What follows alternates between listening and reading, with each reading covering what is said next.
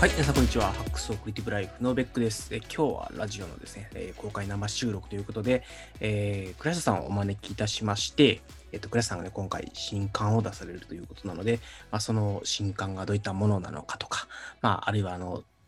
その新刊のテーマがあのノートというところなので、まあ、ちょっと最近僕の中でもホットなデジタルノートって、まあ、どういうふうにまあ、運用されてますか？使い分けてますか？あるいはどういうテクニックがありますか？考え方がありますか？みたいなのを、ちょっと根掘り葉掘り聞くような回をね、やっていきたいなと思います。倉下さんよろしくお願いします。ああ、よろしくお願いします。はい。ということでですね、えっと、早速ではございますけれども、クレさん、新刊の、え、脱行まで行ったんでしたっけ？もう考慮しました。考慮、考慮まで、あ、そうか、こっちで脱行はそうですね。もうととうの昔に終わってますよね。考慮してみたら。はい。えっと、じゃあ無事、えっと、もうあれですね、すべての工程が終わって、あとは、あの、並ぶのを待つだけと。そうですね。見本をいただけるのが15、6日ぐらいという聞いていて、発売が、えー、と26日になってますね。26日で。あの、一応今 YouTube 見てくださってる方、あの、概要欄の方にですね、あの、すべてはノートから始まるあなたの人生を開く記録術の、えっと、Amazon のリンクをとりあえずピタッと貼っつけてあるので、あの、まだ予約してない方はですね、今すぐ予約をお願いいたします。はい。ちょっとまだ書影も入ってないし、えー内容紹介も多分完全ではないんですけど、また追々入ってくると思うんで、チェックしていただければなと思います。いや、あの、あれですよね、同時に、あの、千葉さんとかの本と、あの、うん同じ日に発売されるっていうのを見て、僕両方思わず予約しちゃったんですけど、はい。すごいなんかあれですね。我々の我々の界隈でもないのかなあの倉下さんとかその知的生産界隈の人からするととても幸福な日ですね7月26日は。うん、まあでも僕としては、あの、絶対に Amazon ランキングで勝てない存在がそこにいる、もうはっきりといるんで、結構辛いゲームが始まってるわけですけども、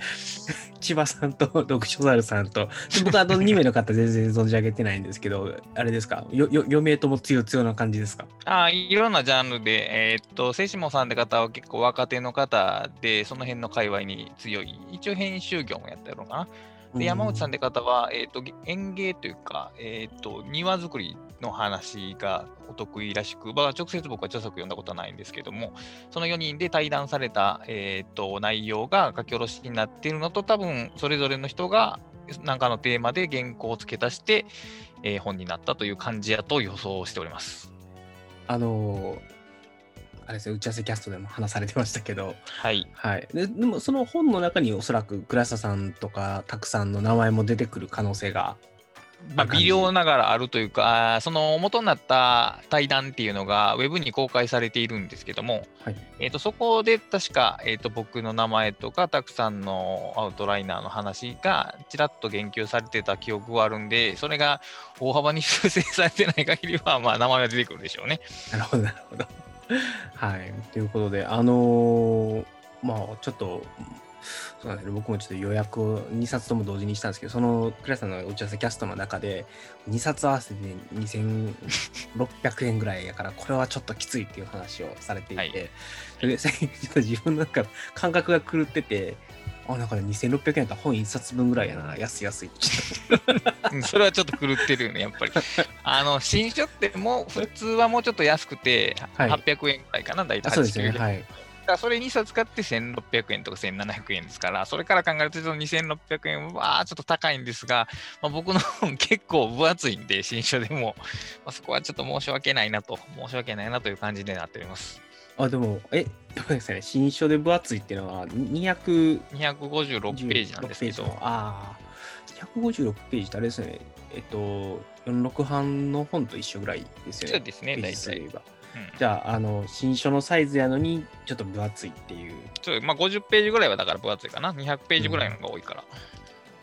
もう、じゃあ、相当骨太な感じで、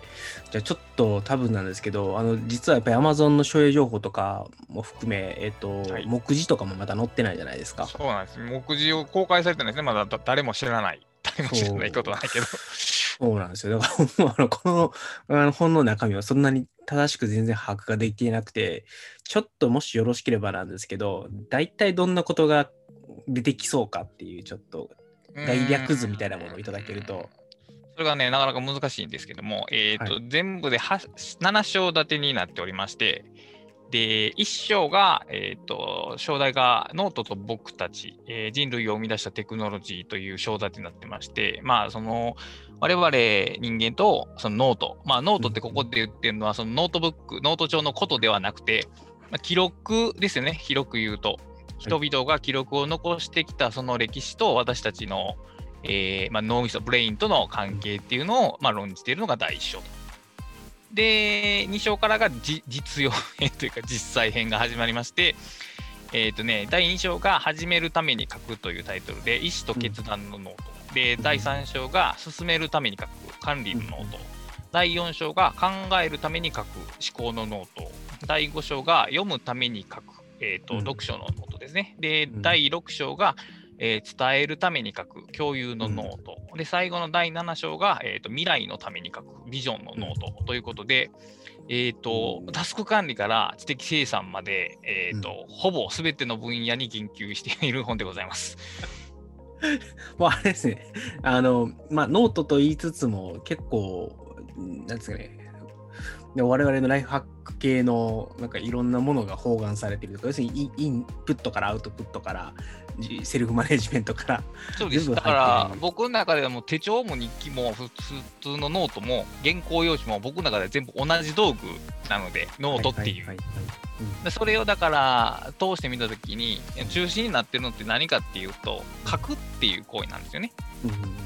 書くっていう行為の対象がいろいろ違ってツールも違ってくるけどその書くっていう行為がその知的知的作用というか、知的な要素を支えているとだから書くっていうことをもっと日常的に取り入れてみましょうっていうのをいろいろな分野で言及しているという本でございます。なるほどでございます。ちなみに、えっと、そうですね、あの、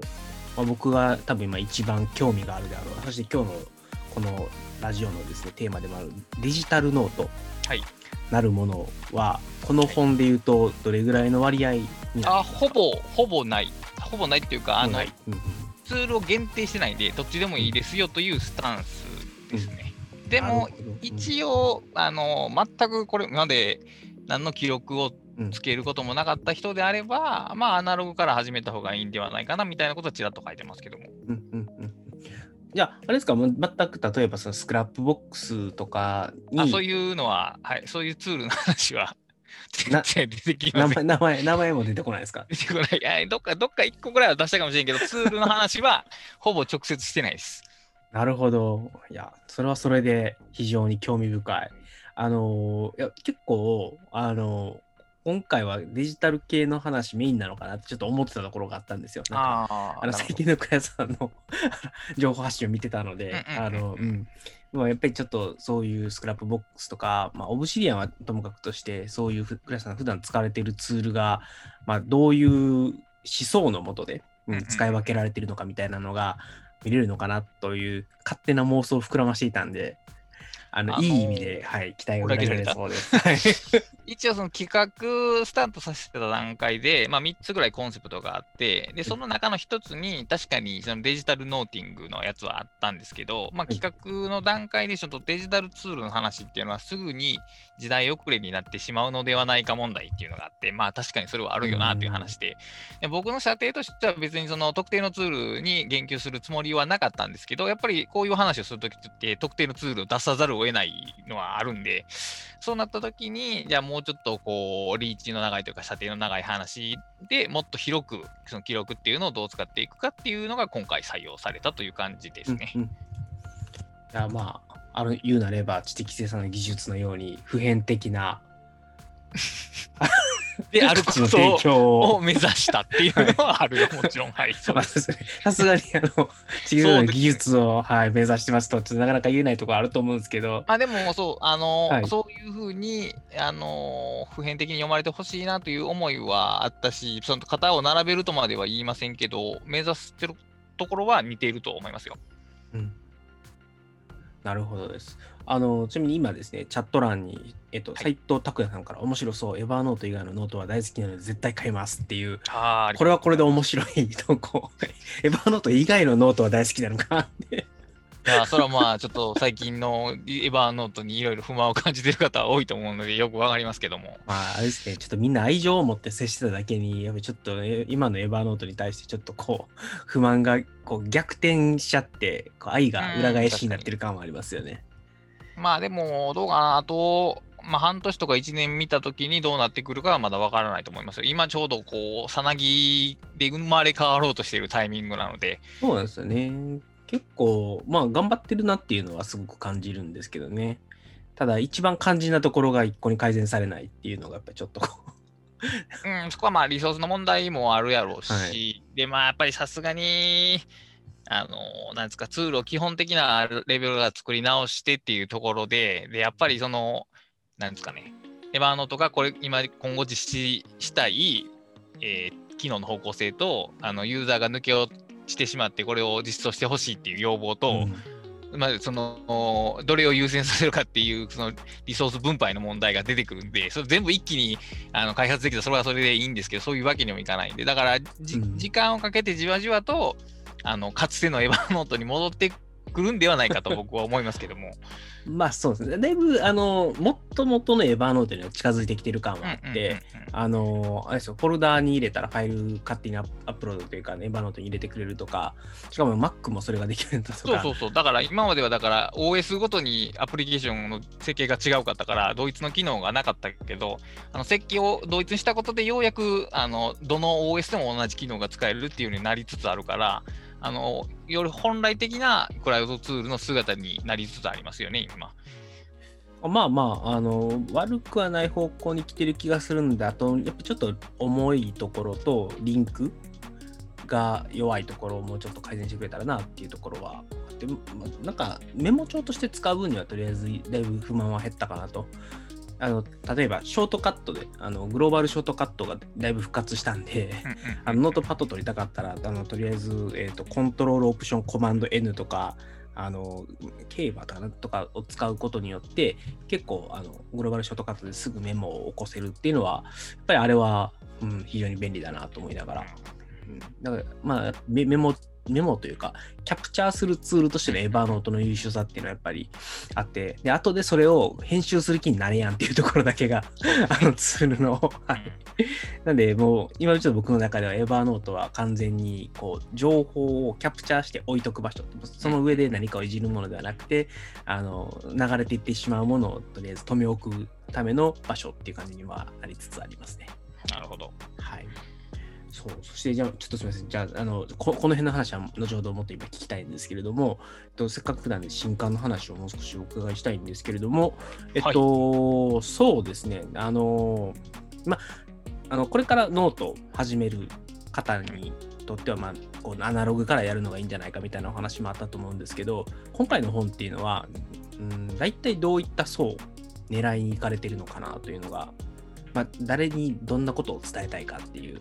うん、まあ、一応、えー、正解者新書というレーベルから出るんですけども、まあ別に決まってるわけではないですが、まあ、新書というジャンルがもともと若い世代向けで、特に正解者はそういう感じが強いんで、うん、まあ、新入社員とか、まあ、2、3年、勤務して2、3年とか、うん、まあちょっとリーチして大学の後半戦ぐらいのとこかな、いわゆるその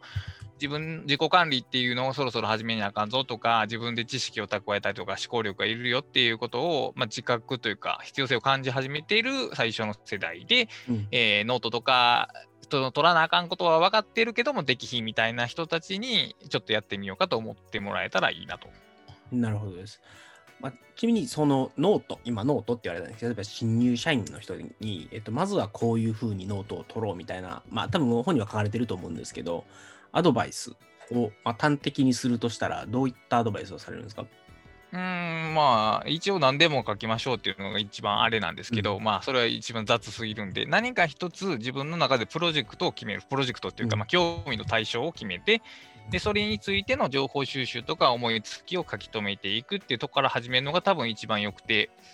で、こういう話って、まあ、いかにもビジネス軸に進むんですけど、うん、まあ、例えば何でもいいですけどね、ゲームの話とか、うん、アイドルオタクの話とか何でもいいんですよね。そういうものを、ただ受動的に流していくんじゃなくて、書き留めていこうと、自分なりのノートに書き留めていこうっていうところが、あのこの本のスタート地点になるかなと思います。なるほどです。はい。えっと、まあ、例えばなんですけど、例えばノートの取り方でコーネル式とかあるじゃないですか。コーネル式でよかったかな。なんか、はい、あの、それこそ、なんか、まあ、そういう事実と、なんかを、なんかあと気づきみたいな感じで書きましょうとか、なんかそういうテクニックチックなところってなんか書いてるんですか、本に。はい、それはもちろん、いわゆるノート術のノウハウは名前をちゃんと言及して、いわゆるその独学大全風にちゃんと列挙はしてますけど、まあ、あの用途別、さっき言った章立て別にあの、考えるときにはこういうノートとか、読書をままとめるときはこういうノート、ノートっていうかノートの技法を使え使うこともできますよという提示はしてますけど、まあでも、あのこういう順序順序立てでこのように技法を身につけていきましょうっていうのはなくて、まうん、あ、使いたいものを使っていただければというぐらいのスタンスですね。まあ、その体系的に、えっ、と、完成したシステムというよりは、まあ、いろんな、あの、うん、なんだろうな、カタログというか、を提供して、そこからいいものを選んでもらうみたいなスタンスってことですね。なるほどでございます。そうですね。まあ、そういうのと、あとはまあノートが何かっていうのを論じていくっていうのが並行で走ってるって感じかな。うん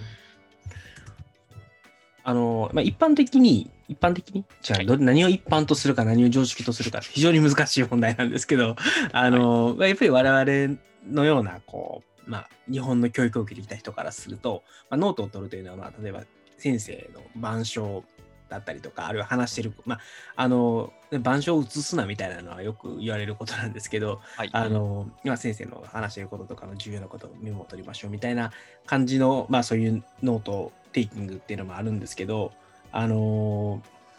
まあ僕とかだと社社会人長いので、えっと、やっぱり議事メモみ議事録みたいなものを、をえっと、例えば自分のために今取ったりするんですね。これこれこれこういう話が誰からから出たからみたいなのとか、これとこれとこれ依頼したから後でトラックするみたいなのを、まあ、メモを残しておいて、自分なりにその打ち合わせの中で、あの後に残しておかないといけないものっていうのをメモの上で残した上で、まあ、どうせ、あの、3, 日も経たないな。1日経ったら忘れるじゃないですか、そんな。てか下手したら1時間後に忘れてるじゃないですか。でその忘れてはいけないことを、とりあえず絶対押さえておかないといけないところだけをメモ取っておくみたいなことをやるんですよね。で、えっと、そういう、なんかこう、ノートを取る、メモを取るとか、あので、やっぱり知らないととか、やっぱり経験していかないとわからないことでいっぱいあると思うんですけど、で、そういう中で、えっと、でもやっぱり、あらかじめ知識として知っておいた方が、あの、後々苦労しないことっていうのはやっぱりいっぱいあるはずで、はいその辺って、やっぱりこの本で、やっぱりナビゲートされてるのかなっていうのはちょっと気になる。うーん。まあ、ナビゲートはしてるけど、まあ、ベックさんがおっしゃったように、基本的にそれはもう体験しないとわからないんで、あのこの本が強く言ってるのは、その最初にベックさんが言われた、あの人はもう忘れるんだと。忘れることを前提にするっていうのは、あの一つ書いてあるのと、あのノートを取るっていうのは、板書を取るっていうこととイコールではないということはうん最初の方に書いてあって、まあ、そのうん板書のノートって多分そのノートの技法を全体と100としたら2ぐらいなんですよね。あの板書っていうのは。はい。はい。だからその、多分やけど、この本があの新社員向けとか大学生向けに書かれてるとポイントは、そのノートイコール板書っていうのをきて、うーん、先入観をちょっと書き換えていきましょうっていうことを割合意識的に書いてるところですね。なるほどです。もう、いや、まさに、あの、多分僕が新入社員の子に一番最初に言うことって、その、うんと、完璧な議事録とか議事メモを残すことに意味はないですと。で、えっと、やらないといけないことは、あの、とにかくアクションアイテムを絶対押さえようとか、で、まあ、もう一個決定事項。何が話されて何が決まったかっていう、まあ、ここの2つさえ押さえていれば、8割方議事メモとしては用を足すと。まあ、ただ、あの、やっぱり本当は、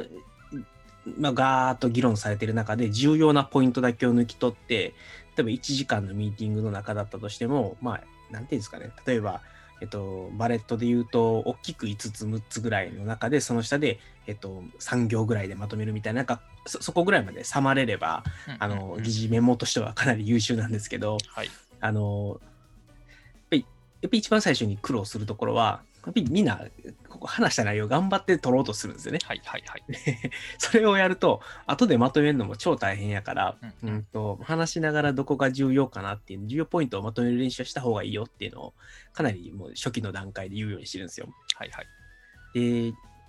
まあ、たまあ、っていうのが僕だとそういうアドバイスをするけど、倉石さんの中だとどうどういったアドバイスをされますか？いや、そのアドバイスはないよ。結局、あのーそういうのって教えてもらったらショートカットできるけど、教えてもらわなくても、ノートと、まあ、そういうふうに今の文脈で言うと、メモを取って、それを例えばまとめようとしたときにうん気づくんですよね、自分で。あこれはまずいと。うんうん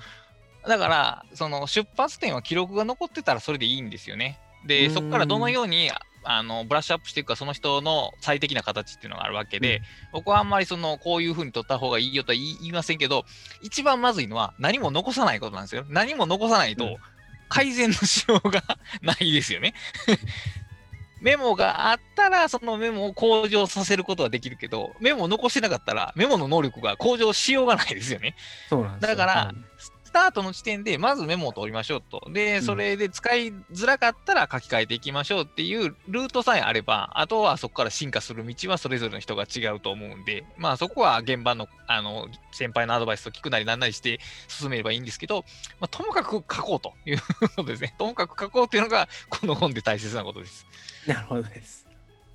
じゃあ、えっ、と、とにかく書こうというスタンスと、じゃあその、じゃあどう書くかっていうところが別に、えっ、と、何もなくて、とにかく書こうだとやっぱ書けないじゃない、書けないっていうか、まあそれでも書ける人は書けると思うんですけど、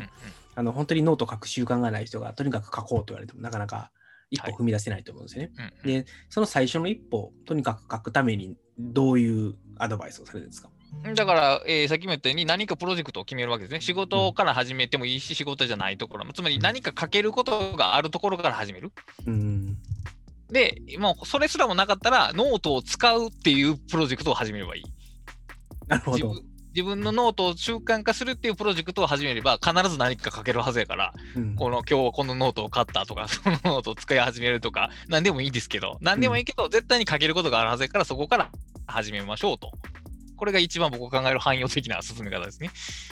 なるほどでございます。じゃあ、えーっと、まあ、ツール的なものは特に、えーっと進められてないということなので、はい。えーっと、そうですね、いっぱいいろんなのがあるんですが、ちょっといくつかピックアップをさせてもらうと、えっと考えるためにノートを書く。はいはい。っていうのは、まあ、あの、僕も最近この辺すごく掘り下げつつあるところなんですけど、ここ、ぐちょっと例をいくつかいただいてもよろしいですか？例をいくつか、いや、別にそんな難しい話じゃないですけど、まあ、一番スタート地点なのは、要するにフリーライティングと呼ばれる手法で、まあ、うん。頭の中にあることを書き出すとうん。いうのがスタート地点で、でそこからどうしたらいいのかっていうと、書いたものを読み返したらいいんですよね。読み返したら必ず書いたことに対して自分の考えっていうのが出てくるからう、ん。それをまた書いていくというだけです。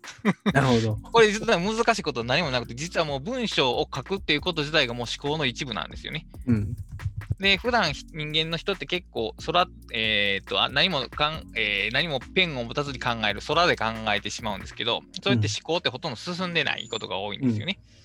だからもう文章を書くようにする習慣をつけるだけで、実はもう結構思考の習慣っていうのがもう並行で身についてるんですよ。うんだか、ら、その詳しいぎ、まあ、いいくつかその、えーっとマインドマップとかマンダラートとかも紹介してますけど、それもおまけみたいなもんで、うんあの文章を書くっていうことがもうそれで十分考えてるっていうことになってますね。なるほどです。いや、あのーまちょっと僕もここの部分で、実は悩ましいなと思うことがあって、はい考えることによって、は適してるツールが変わるってあるじゃないですか。もちろん。で、例えば僕の場合だと、アウトライナーを使うことの方が、えっ、と、書き散らかすのにいい時もあるし、えっ、と、なんか思考を整理するときに、A4 の紙1枚持ってきて、そこに図と文字をわーって、落書きをしまくるっていうのが一番思考の整理、思考というか、うんと、なんか流れを整理するみたいなはいはいはいはい。がいいですと。で、構造的なものを考えるときにはあのい、入れ替えたりしたいから、うんあの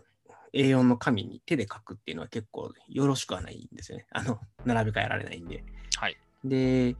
やっぱりそういう、こう、自分の中でモヤモヤってしてるものに形を与えるとか、はいこうかなっていうのを3ステップまでは頭で考えられるんだけど、10ステップ考えないといけないときに、はいやっぱり崩壊するんですね。でやっぱりそこはやっぱり手で書く方がいいかなみたいなのが、まあ、あると。で、えっと、そそうですね、まあ、その辺、まあ、たまず倉下さんがどういうかかん例えば考えるものにこうパターン ABC みたいなのがあるんじゃないかっていうところと、はいそれにどういったノートを使われてるのか、まあ、この本に書かれてる内容でもいいですし、あのい書かれてなければあの今、この場でご答えいただいてもいい基本んですけど。的にはあの書かれてないんですね。書かれてないっていうのは結局、そこで僕がパターン付けをしたとして、読む人がそれに合致するとは限らないんですけど、そのように読まれてしまっては困るので、このような思考の時はこうせいっていうふうになってしまっては困るので、で、あのーこの本で2番目に言いたいことっていうのは、ツールって自由なんだっていう話なんですね。ノートは自由だって話で。だから、ベックさんがその、例えばこういう時はこれじゃないなって、で、別のものを選べるっていうことが一番いいことじゃないですか。なのに、そのある種のメソッドっていうのをシステム化して伝えてしまうと、その通りに自分がそれになれなければいけないみたいになってしまったら、そのツールの良さそのものが逆転してしまうんで、まあ、あえてその本の中では書いてないんですけど、まあじあのーケースバイケースの一例として自分がどうやってるかっていう話をするなら、僕は結構スタートの段階は紙、特に A4 のコピー用紙を殴り書きするのが多いですね。それは書式の形はそのマインドマップ的なものもありますし、フリーライティング的なものもありますし、えっ、と、うん図を書いたりするときもありますし、あと、入れ替えるの話をされましたけど、僕 A4 の用紙に書いて、その部分だけをハサミで切り取って、で、また別の紙の上に置いてっていうこともするんで、いや、結局、えーの紙、A4 の紙って一番自由度が高いんですよね。使い方で言うとうん、罫線も書いてませんし、あの入れ替えも順番もできますんで、唯一その、保管して運運搬するときに不便だっていう点はあるにしろ、あの机の上で作業する分には全然自由度が高いんで、だから A4 のよコピー用紙から始めることが多いですね。で、文章を書くときの構成考えるときはアウトライナーから始めることが多いですけど、うんでもそうやってアウトライナーでいろいろ考えた後に文章を書くときは結局そのゼロから書き下ろすことが多いですね。アウトライナーをコピーしてきて貼り付けてそこに肉付けするんじゃなくて、あのアウトライナーを横目にしながら文章を結局ゼロから書くっていうことが多いです。そのそうなんですよ。僕もちょっとそこの部分結構実は今あのなんだろうな。僕の中でホットな話題ではい。あのどうしてもつなげたくなるじゃないですか。いろんなツールを。メモエヴァノートで取りましたってなったら、はい。そのままそのメモを育てていってはい。あの最終的にはアウトプットになるみたいな綺麗な流れができたらいいなって、まあ妄想はするんですけどあのやっぱりそうはならなくてメモがありました。で何個かメモが溜まってきました。なんかこの組み合わせええんちゃうかなみたいなのとかがあってでとかあるいはまあなんか全然そのメモから着想を得てアウトライナーでバーンってはい。それをはい。アイデアを書き出していって、あれ全然メモと違うこと書いてるぞみたいなのがあって、はいで、それが、あじゃあこの構成でちょっとブログ書こうみたいな感じになっていったりするので、なんか、あの無理になんかメモとか、そのノートとかっていうのが、あの、再利用されないといけないというか、なんかそ育っていかないといけないというか、つながらないといけないっていうのは、はいなんかまあ、なんだろうな、えっ、と、無理なんじゃないかなと。あの無理ではないんですけど、あの無理しなければならない。使う側の方が無理しなければならない。で、えっ、と、再利用っていうか育てるっていう話を考えたときに、まあ僕もあのベックさんと同じことをずっと考えて、ここ10年ぐらいデジタルツールを使ってきたんですけど、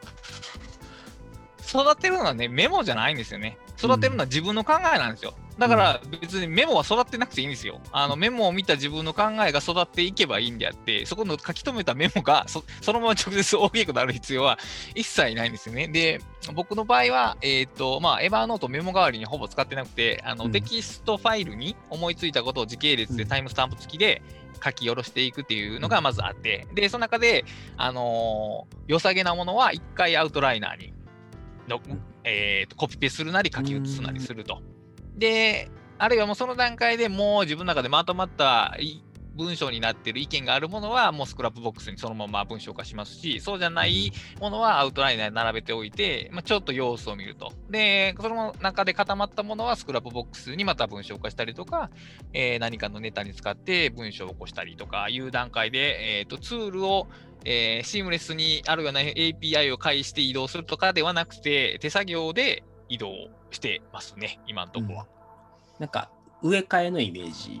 がそうですね、移し替えのイメージで、まああの、いわゆるメタノートと同じような考え方かな、外山滋比古さん。そうですよね。だからやっぱりあの辺の、まあ、知的生産の技術もそうですけど、あの当時はもう技術的に、あのんまあ、つなげるということは、そのえー、と概念上できたとしても、ツール上はできないわけじゃないですか。そのはいはい。メメモのとか切れ端があって、うんうんそれをまあ豆論文にしてとかで、それをまたテキストに書き起こしてみたいなのって、やっぱり、まあ、そこは、なんか、うーんと、うん、デジタルになったからそこがつながるんじゃないかっていう希望を持って、僕もこの10年ぐらいやってきて、うん、やっぱり結局いつもはやってることとしてはつながらなかったな。あの、やっぱり最終的にはもう一回新たに書き起こすっていうのを、2回ぐらいやって最後はい。アウトプットに行くので、まあそんなもんかなっていう、あまあ諦めじゃないですけど、まあやっぱりあの、うん、うーんと、そういう理想を求めても意味があんまりないんじゃないかという、諦めって言いたくないんですけどね。なんだろう、こ ここれは、まあ、諦めというネガティブな、えーと結論。イメージというよりも、えーと結局、えー近未来的なそのデジタル知的生産の未来像って何をイメージしてたかっていうと、すべてが滑らかにスムーズに接続されてることがイメージされてて、そこにあったのって、うん。まあ、ライフハックがそうなんですけど、ある種の楽さというか、効率性の追求なんですよね。うん。で、結局、知的生産するって楽な行為じゃないんですよね。結局頭を働かすっていう、今まで自分が考えたことがないことを考えるっていうことは、頭を使うことなんで、だから、楽にやればやるほど知的生産の進捗度はゼロに近づいていくんですよね。だから、あの、書き起こ、コピペするとか、コピペした、するんじゃなくて書き直すとかっていうことは、まあ、手間なんですけど、その瞬間にね、何かが起きてるんですよね。うんで、例えば、単に貼り付けるだけ、えーうんテキスト入れたからアウトライナー貼り付けるだけでも貼り付けた後に、んちょっとこれ違うなみたいなことを思って、うん文章を書き直すってことが起こるんですけど、これが例えば、えーアウトライナーの内容が API でエヴァーノートに飛んでいって自動接続で勝手に流れていくと、僕たちはもうそのような知的作業をゼロのままに進めてしまうんですよね。うんで、結局、インボックス的なものがただ垂れ流されていくという状態になると。これでもしなんか知的生産が進んでたとしたら、えーもう恐るべきなんか奇跡的なことが起きてるわけで、実際そんなことはないんですよね。で、あのー僕が Evernote を、えーとメモ代わりにしなくなったっていうのは、結局アイデアメモっていうのがインボックスに入れるっていうのと合わないんですよね。うんあの、インボックスに入れるっていう概念は処理されるものをそこに入れるという感じで、それはだからメールの、えー送られてきたメールの、えー、 ToDo 処理とかはそれでいいんですけど、アイデアって処理できないからアイデアなんで、うんあの、絶対ね、溜まっていくんですよ、インボックスに。だから、もうそれがね、全体的にツール全体を嫌にしてしまうんで、で、僕がさっき言った、あの、テキストファイルの、あの、アイデアメモっていうのは、ログなんですね。うん。丸月丸日丸時にこれを思いついたっていうのが、ただ、増えていくだけなんで、処理はされないんですよね。だから処理するときもコピーして別の場所に動くんで、ログはログのままずっと残ってるんですよ。エヴァーノートのインボックスの場合は、それを書き換えた瞬間にログじゃなくなるじゃないですか。もともと書きた書いたものが書き換えられてるんで、だから、そこに気持ち悪さがずっとあったんですよ。だから、ログはログとして残しつつも、そこから発生したものはまた別の場所に動かしていくっていう形で分けているというところですね。うんうんうんなるほど、そっか。あのーそうですね、ログを残すというか、その、やっぱりメメモを取ってきたとして、そのメモをなんか発展ささなければいけないみたいな、なんか変な、こう、うんせっかくメモを取ったんじゃないですか。で、それって多分忙しかったりとか、あの時間があんまりない中で、バババってちょっと殴り書きのように書いてしまったから、これではちょっと多分後々裁量性がないから、少し書き足そうみたいな、ちょっと欲も働いてきちゃうと思うんですけど、はいはいうんそういうのは一切排して、ログとして残してまあ、書き足したければ、そこからコピーペーストして、まあ、書き足せばええやんという次の、大抵あのそういう時は、あ確かあれについてメモしたぞっていうトリガーがあって、テキストファイルを覗きに行くっていう工程があるんですよ。で、うん Evernote を中心に使ってる時って、うん大体だから自分の作業ツールが Evernote になる。つまりずっと Evernote を表示させてると。で、その中であの処理できてないアイディアノートが常に表示されると、うん常に何か自分は未達成な状況に置かれるんですよね。はい。で、そういう場所とは違う場所に置いておくテキストファイルのログとか、あるいは、えーアウトライナーの場合は、えっ、と、普段は項目をクローズしておけば目には入らないんで、そういうところに置いておいて、で、まあ、たまにちらっと見るっていうぐらいの距離感の方が、あのアイディアとはうまく付き合っていけるし、結局、その書き留めた全てのアイディアを適正に処理していける時間は絶対に確保できないんで、うん。あのそれはもう処理できないと。処理できない上で、あの必要にやったら見に行くぐらいのものでいいし、うんあの正直もう直近の10 20個ぐらいが目に入れば、大抵のことはアイデアノートであれば、こと足りるんですよ。うん。その5年前に思いついたアイデアを毎日見に行くとかっていうのは、もう狂気の外でしか ないですからね。だから、あの自分のホットなものだけが上に集集まってると、だから、WorkFlowy やったら、こうかい項目をオープンしたときやったら、大体まあ15個ぐらいかな、うん。パッと見に見る。もうそこぐらい見えたらそれでいいし、まあ、もしも本当に掘りたかったらスクロールしたらいいけど、そうじゃないときはもうパッと掃除してしまっていいぐらいの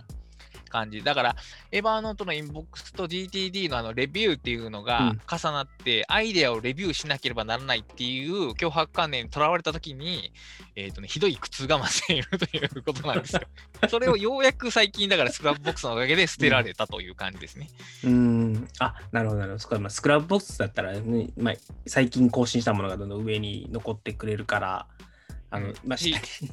だ結局、それしかないんですよ。あれ、サイドバーで全体のリスト表示っていうのがないんで、あの、 Evernote 的なとか、アウトライナー的な、その、ほら、お前こんだけ持ってるやんけっていう のが常に表示されないんで、もう本当に下の方は全く見えなくなって意識から消えていくんで、あの、それぐらいでアイデアの付き合いは全然、あの、こと足りる。例えば僕が、あの、今までの20倍の時間をかけてアイデアを育てていったところで、本書くペースが20倍になることはありえないんですよ。すね。うんだから自分がその本を書くペースに間に合う程度のアイデアの育て方でいいんだというふうになったってことですね。なるほど。まあ、あのーた多分ですけど、一番考えることって直近一番かん、なんだろうな、こんあと今、トートロジーになりそうなんですけど、まあ、一番気になることを一番考えるわけじゃないですか。そうですね。はい。本本を書いてる時だったらば本に書くべきことを考えるわけじゃないですか。はい。そうそそれがやっぱりもう上にどんどん残ってくれて、まあそうじゃないものが下に下がっていって、まはい。あそれが終わったら、なんか別のことをまた考えるか、またその時々のホットなものが上がってくればいいという感じぐらいで付き合っておけば、まあいいよねということですね。そうでないと精神の健全性は 結構損なわれますね、やっぱり。なんか常うんにだから本を一冊書いてても結局あれも書けてない、これも書けてないってことになっちゃうんで、でそうやって思ったとこで執筆できるわけじゃないから、うん気にするだけ損ですよね、それはもう。確かに確かに。いや、まあそうですね。あのまあそうですね。僕も結構もう10年ぐらいアイディアのまま放置されてるやつらがいっぱいいて、削除した方がいいのかなってたまに思うんですけど。でも、な、それな、結局その削除しなければならないっていう気持ちをままず消すべきやで。そう多分それがあのなんか放置したままこう自分が悪いことをしてるんじゃないかってその罪悪感に襲われるフェーズに多分今いるんですよね。だからそこをもう放置してもいいんやっていうところになった方がいい。だから削除しなければならない、つまりその管理しなければならないっていうのも一回捨てた方がいいと思うわ。です。はい、了解いたしました。ちょっと、あの、多分今、なんですかね、悟りの段階で言うと、多分クレスタさんがもうだいぶ上の悟りにいたというと、僕は今、あのやっと苦行の、あのあ、この苦行に意味がないんじゃないかと、さ釈迦が気づき出した。頃合いぐらい全く。意味がなかったわけではないですけど、結局だから、時間のバランスが取れへんっていうことですよね、さっきも言ったように。うんそこまでアイデア育てる、多分アイデア育てるのに、えー5時間使って原稿書く時間が30分とかだったら、もうこれはあ完全にアンバランスなわけで。ですよね。生きていけないですからね。うんだから優先順位から考えたら、まあそんなに1日だから1つのメモもを書くのをを 3, 3つぐらいやったらもうそれでいっぱいですし、うんそれでも毎日それをやんのやったら結構な成果になりますから、ね。まあ仮に毎日3つ違うことやったら 1, 一年で先行のアイデアがなんか育つかもしれないですよね。まあ多分そうならないですけど。書き留めたものは別にはい。下に行ってるだけで消してるわけではないんで、うんうん。例えば全体検索かけたときにその同じキーワードを持ってたら見つかるとかいういう隠し方をしてるだけで捨ててるわけではないんで、 Scrapbox でやられてるんですね、今って。 Scrapbox と WorkFlowy の両方ですね。だからアイデアの断片的な状態は WorkFlowy に残ってるし、あちゃんとしたものは全部 Scrapbox に残ってます。なるほど。じゃあ、その、まあ、例えばなんですけど、例えば、使い終わったアイデアっていうとあまり良くないかもしれないですけど、あの、ある程度形になって、次のフェーズに育っていったアイデアって、そのツール上でどうなるんですか？ちょっと待って、使い、うーんと待って、まあ、 Scrapbox はウィ,、うんウィキみたいなもんやから、使い終わるという概念がまずないよ、ねあまあ、そうですよね、多分。はい。そこは半永久的になると。うんで、スクラえー WorkFlowy の場合は、基本的にそのアイデアは、えっ、と、例えば Scrapbox 転記したっていう場合は消す。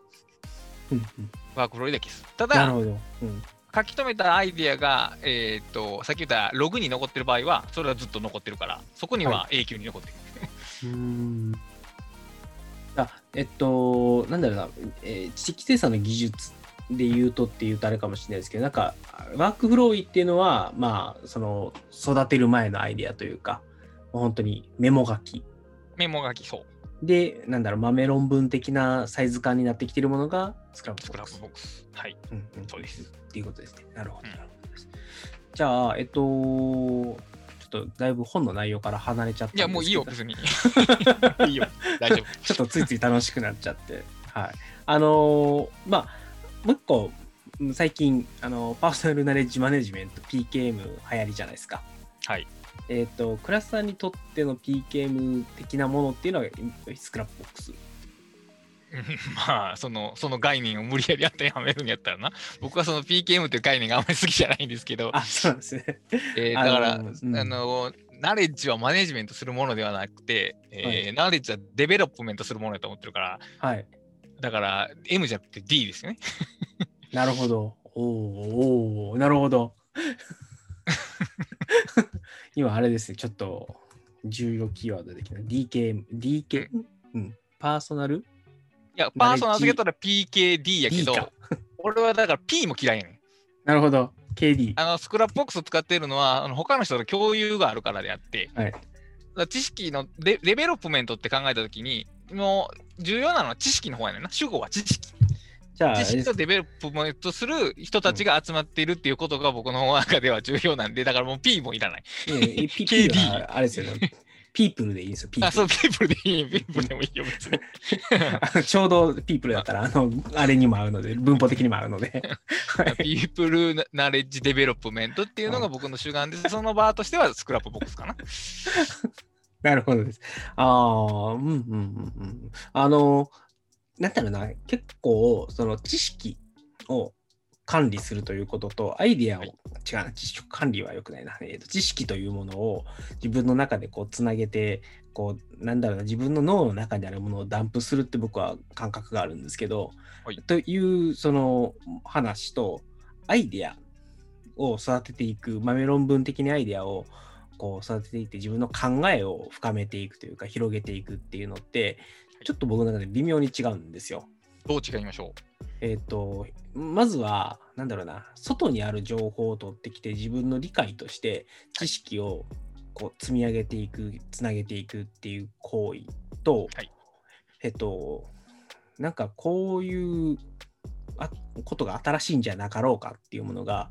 ポンと生まれてきてでそれをまあ文章なりとかの形に起こして出していくっていうのが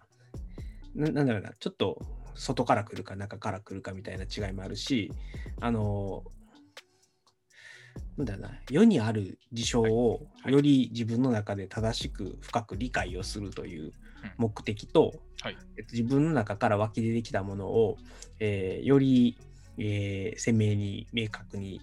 形にしていくということが、はい。だからどうもちょっと合わなくてその2つを混ぜる気にならないっていうのが実はあります。まあ、当然その誰かと一緒にナレッジの交換をしている中で気づくこととか得たものとかなんか着想みたいなもの当然あると思うんですけど、はい。うん、えっとうん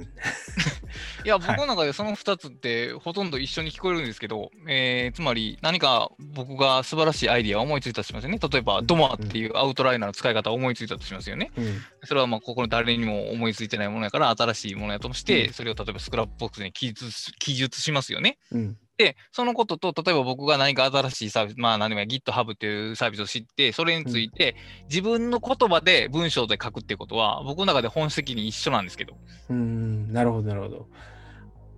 あのーあ、まあそうね、と、えーっと、多分た、はいただ正しくじゃないですけど、正しく、はいうんやっぱりまあそうですね、ちょっとこと語弊を、えーっと、承知の上で言うと、はい。えーより正しく理解をしたいみたいなのがあるんですよ。より、なんだろうな、知識として、えっ、と、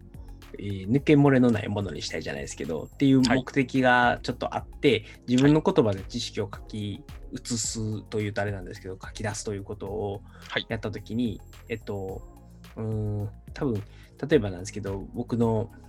仕事柄というのもあると思いますし、えっと、まラスさんとかもやっぱり情報発信をするときに、不正確な情報って出せないとかってあるじゃないですか。うん。はい。だから、そういう時に、えっと、なんだろう、どうしても、その PKM 的なものはい。を作るときに、はい。あの、より正確にとか、エビデンスとか、はい。あのそういうななんか、そこに、うーんとね、クリエイティビティはまああるっちゃあるんだけど、うん、なんかデータベースに近いものを作ろうとしてしまっている感があるなるほど。うん、あって、まあ、よ要はそそっちの方ベクトルにえー向けて情報の整理をしてしまってる感があって、はい。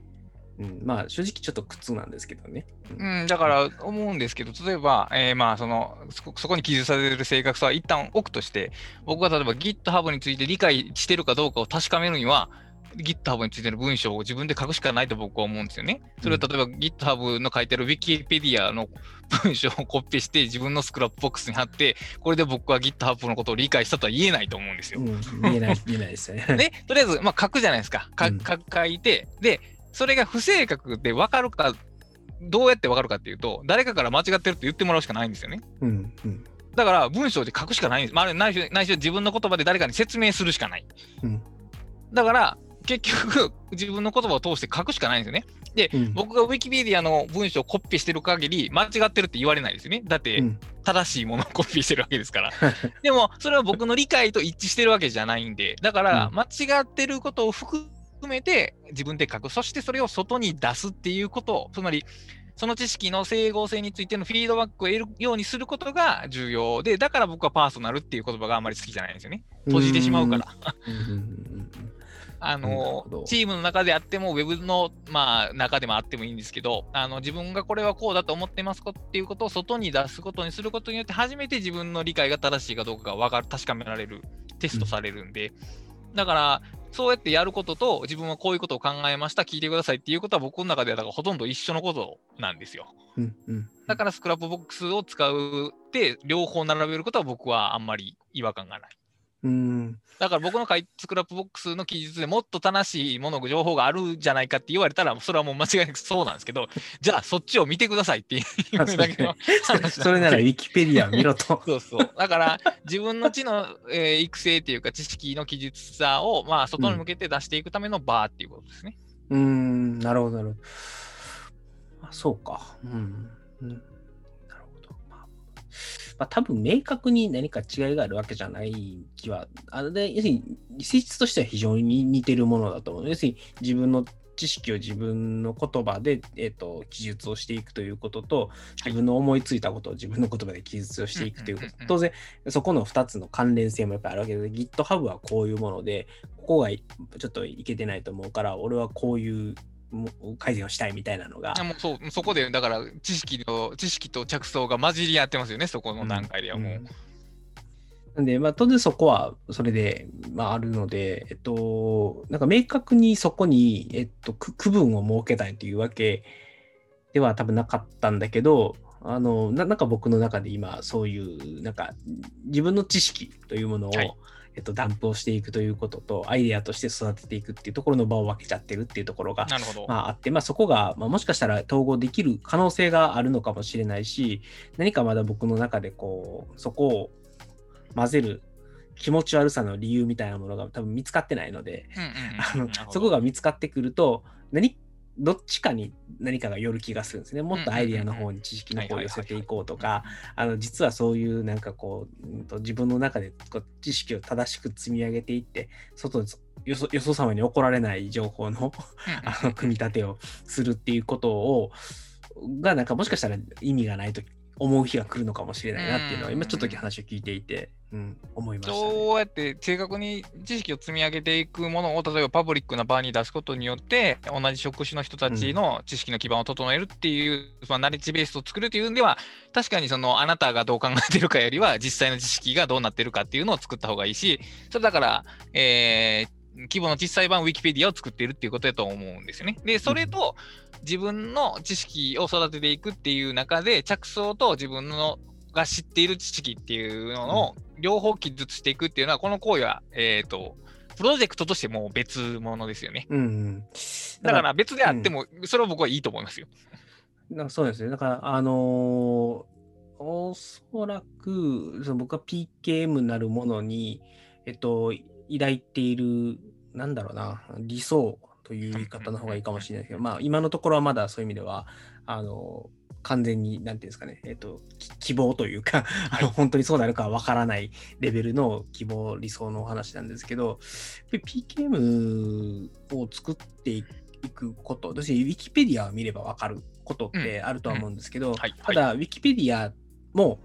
何かこれが気になるって調べるまではそこに情報はあるけど、当然知らないわけじゃないですか。うんそうで、です調べてみて、よかったよかったって。あよかったよかった。で、それで終わるんですよ。でえっと、なんかやっぱりゴリゴさんとかの情報発信を見てると、それを自分なりにちゃんと言葉に直して PKM 的な感じでまとめていくことによって、それに対する理解とか記憶力が深まったとか高まったみたいな話が聞かれるにいたり、なんかこう、より自分の中でより深く、あるいは強く記憶する、あるいは知識として使えるような状態に持っていくって聞く、まあ、なんかうっすら知ってること、次の知的生産に使えないじゃないですか。はい、そうですね。だからそういうことを考えてきたときに、やっぱりいかに効率よくじゃないですけど、ちゃんと自分の中で知識として使える状態まで、その知識レベルを上げるかっていうのを考えたときに、PKM なるものを作った方がいいんじゃなかろうかというのが、ここい半年ぐらいかな、まあ1年は言い過ぎかな、半年ぐらいで、ちょっといろいろこう、まあ、クラスさんもそうですし、あのゴリゴさんとかの話を聞いていて、思って今やってる。で、まあ、そうやって作ってる PKM ってどっちかっていうと、まあ、いいじゃないですけど、ウィキペディア焼き直しみたいなもんなんですよね。うんうんかるわかる。それはまあ当然いろいろんなところから取ってきた情報をベースに自分で言葉を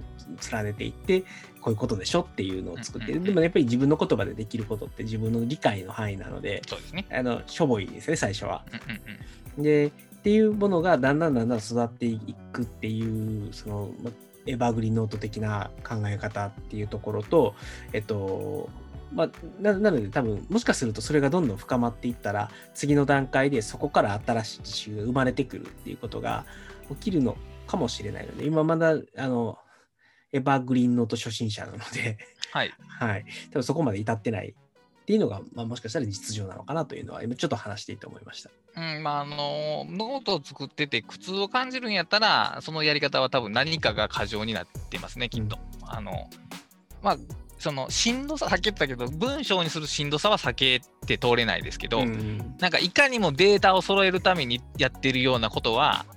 まあ、その段階では別にしなくていいと思う。あの、もう URL 貼っとくぐらいでいいと思うね。であ、記述が足りないと思った時に初めて追記したらいいんであって、あの、このページをいきなり完成させるために完璧な記述をというんでは多分ね、続けていけないと思いますわ。うん。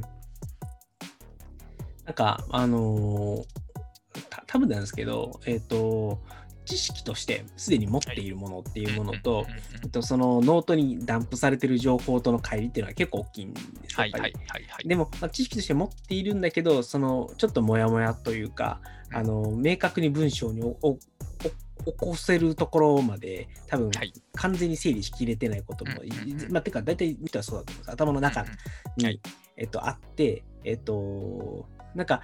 頑張って書き出せば、多分そのうち書き出せるんだけど、それがまだ書き出せるほどにも、えっと、整理できてないみたいなものが、まあ、やっぱり多い。そはい。そういうものがいっぱい残っていて、うんうんあまりにも PKM と呼ばれるものの中のものと自分の頭の中にある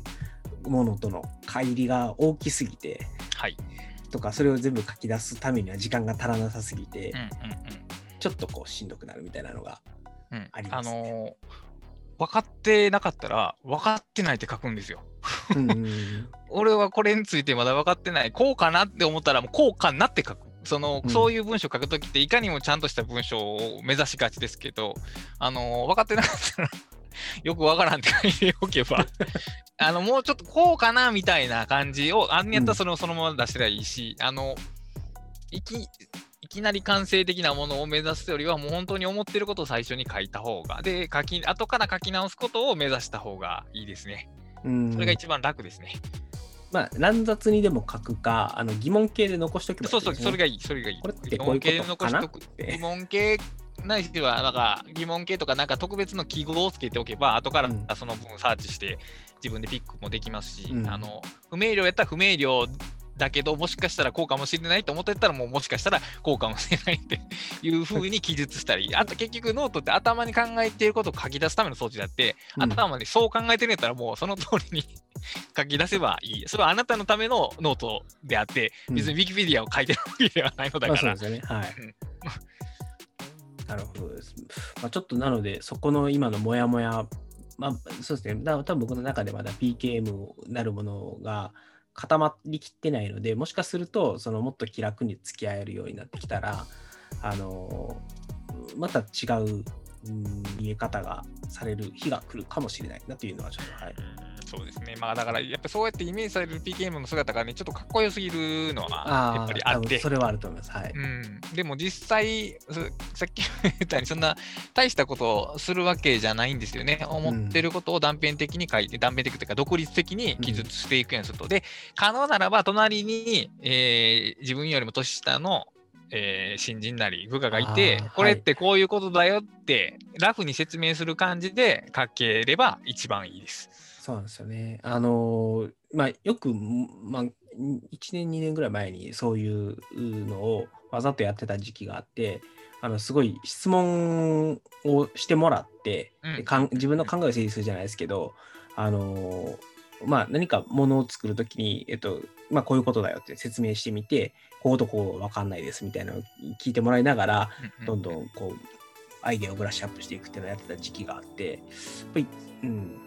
ちょっと最近そういうのがやりづらいご時世ではあるというか、確かに。うんあの 対面でずっとそういうのをあのかこっちの考えを深めるのに付き合ってもらうみたいなのをやるわけにもなかなかいかないっていうのもあって、うん、まあまあだしあの僕がパーソナルにやってる活動の方ではなかなかそれをやっ一緒にやる人がいない。だからそういう意味ではこういうズームでこうやって話をするっていうのが一つそれの形なではあると思うんですけど、まあただまあ倉さんと僕だとあの 倉下さんがなんなんていうかな大大なり倉下さん大なりビッグショーなので いや、まあ、経験値の差が違うだけやからね。この分野に関してね。ただ、それだけの話ですからね。そうなんでまあちょっとそうですねあのあのもしかしたらそういうのをこう気軽に話せる人みたいなのを見つけてきて一緒に話していくともっと自分の、まあ、あるいはその人の理解も深めるダブルでまあこういいえー会話みたいなものができるかもしれないなというのはちょっと思いました。はいはい。で、倉井さん、ちなみにですね、えっと、いつ紹介しようかなと思ってたんですけど、なかなかあれだったんで、コメントで、えっと、9年前のハイブリッド発想術はものすごく勉強になりました。最新刊楽しみにしておりますという、梶俊さんからのコメントがあります。ありがとうございます。9年前の方に言及していただけるとは、著者名につきますね。素晴らしいですね。ハイブリッド発想術はちなみにまだ買えるんですか？電子書籍で出てると思いますよ。じゃあ、後で URL を貼っておきます。はい。てか、その、ちなみに倉石さん今、計何冊出されました？わからない。だから、セルフパブリッシングを加えると、もうちょっと加算不可能になってる。そうですねでちょっと10以上は出てるとは思うけど、もうわからないです。はい。なんで、うんいや、さすがやっぱり倉下さんファンが多分いっぱいいて、念願の